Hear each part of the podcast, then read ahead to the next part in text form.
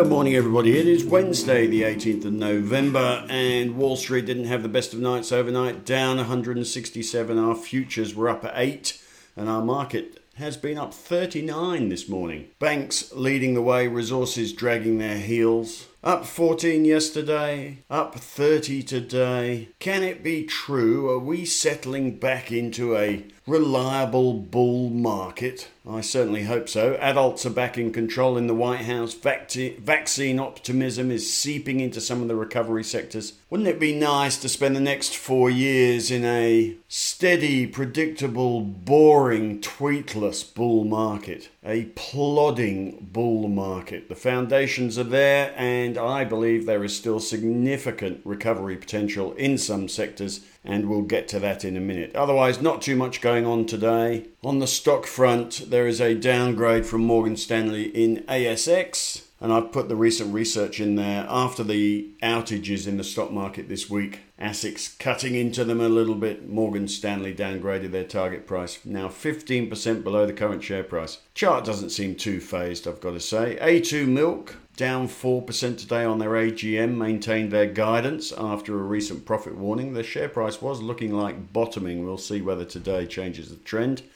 Aristocrat Leisure up 2% on results today, which is good. We hold those. And that's about that. Right, into the main stuff today. I have got some glorious pictures for you today.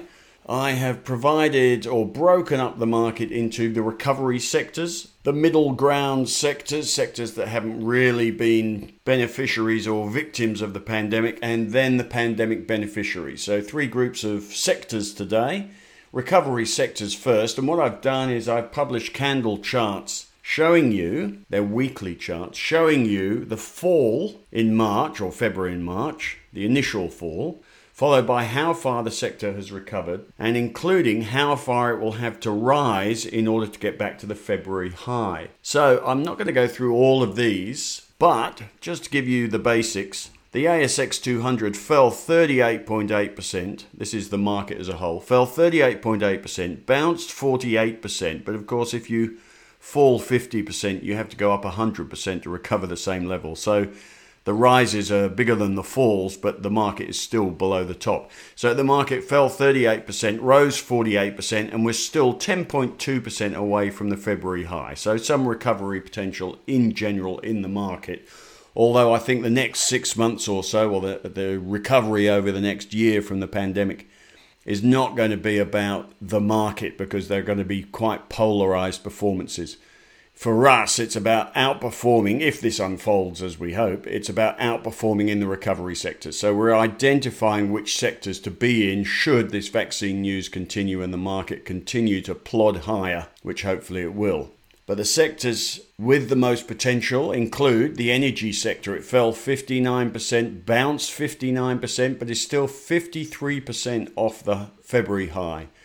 And this is the sector we think, or one of the sectors, has some of the best recovery potential. Recently, we bought Oil Search, Woodside, Origin, Santos. We already held Worley's. Then the bank sector, we only hold them in income now, but the sector is, can you believe it, 44% off the bottom, having fallen 44% from the top, but has still got 25% to go to get back to its highs. Not that it's likely to get there, but it is one of the sectors trending up at the moment and has responded well to vaccine news. I think for long term investors looking for income, maybe this vaccine news is a signpost for you to get back involved in the banks for income. At some point, dividends are going to be normalized. They're not going to return to being growth companies. But if it's income you're after, there appears to have been some sort of bottoming over the pandemic. And you'll see CBA, one of the better performers, still 17.8% from the top, Macquarie 9% from the top. We hold a lot of Macquarie. If you see what the investment banks are doing in the US, they're flying along on cheap money, vaccine hopes, optimism about global growth returning,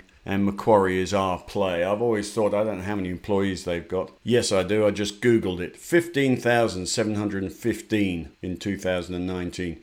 So you got 15,000 people. Now, I once went for a job at Macquarie and they rejected me. So they must be smart people and here you have an investment in 15,715 smart people with one task, which is make money. I reckon that's a pretty good investment. And thank you for not employing me, by the way. I think you forced me to build a business and it's gone rather well. Back to the recovery sectors. The REIT sector, an obvious recovery sector, fell 49%, rose 67%. Some of that rise, or a lot of that rise, actually thanks to the performance of the biggest stock, which is Goodman Group, which warehouses for Amazon or owns warehouses that used by Amazon. So the REIT sector is actually probably down a fair bit more than that, but it's bounced 67% and it's still 18% from the top.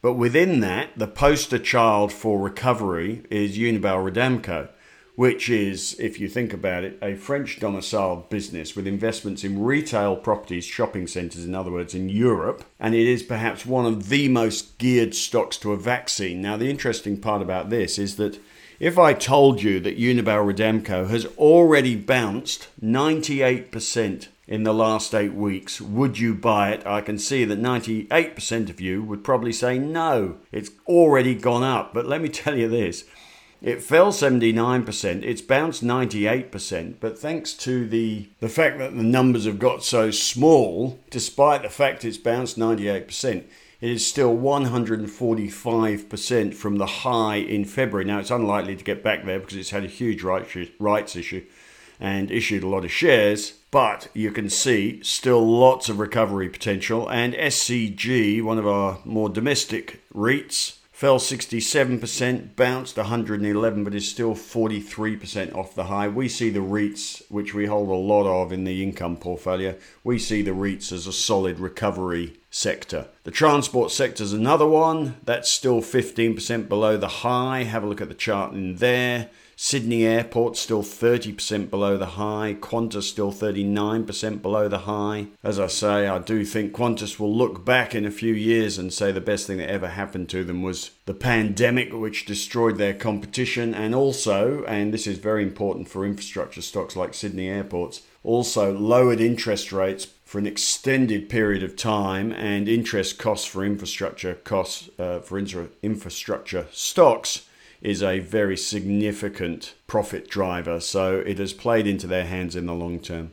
There is no travel sector index to look at, so I've put some individual stocks in there. Flight Centre, it is already like Unibail Rodamco, it's already 93% off the bottom, but let me tell you, still 145% to go to get back to the high. Webjet 100% to go, and we hold corporate travel, which is up 375% from the bottom. Not such a great recovery potential left still 8% from the high. The insurance sector is another sector that's coming off the bottom now. It's up 19% from the bottom, 32% off the February high, and that about covers it for recovery sectors. I've also, if you remember, written an article on Livewire. There's a link in the strategy piece which breaks out not just the sectors but the individual stocks as well. Have a look at that if you're trying to buy recovery sectors. Of course, buying recovery is all based on a vaccine arriving and the market continuing to look through this uncontrolled case explosion in the US, still going exponential. It could be a two or three or four more months of exponential growth over there unless they do something. If they do do something, the whole market's going to be debating how much damage it's going to cause the economy. And that could hold the market up. But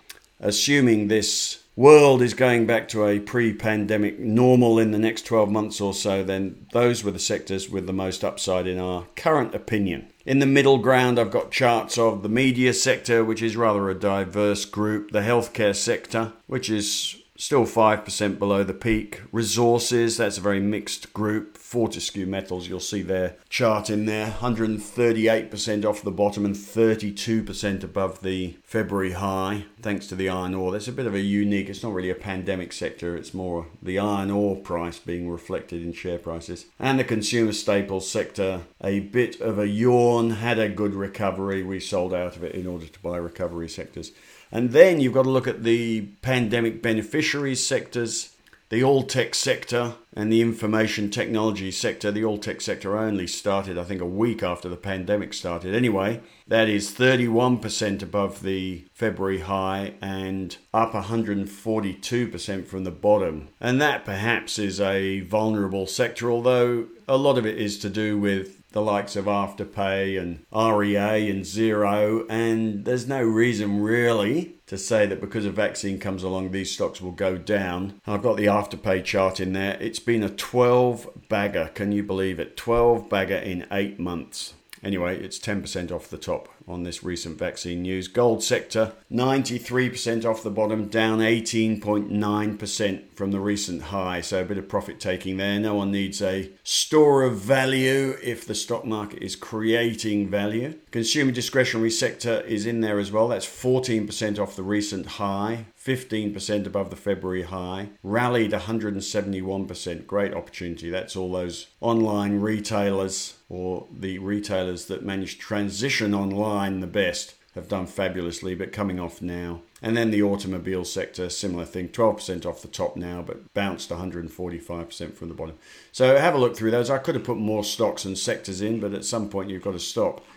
But a very interesting set of charts which highlights recovery sectors and possibly those that are a bit vulnerable should a vaccine come along because they did so well during the pandemic. I've also posted in the strategy piece today the up to date growth, income, and ETF portfolios. On the technical observations, not much to see today. Fairly, I don't know much about Austal ASB, but fairly noticeable buy signal on the daily chart there. Ecofibre, $3.20 in June, down to $1.60, has halved buy signal on that one. Interesting. Has been a very successful IPO, but has just dropped its bundle in the last couple of months. Macquarie Telecom flying along buy recommendation, or not a buy recommendation, buy signal on that. Western areas as well. That's about it. A good solid day today, particularly in the banks actually. A good solid day. Let's hope this is what we get used to over the next year. Being able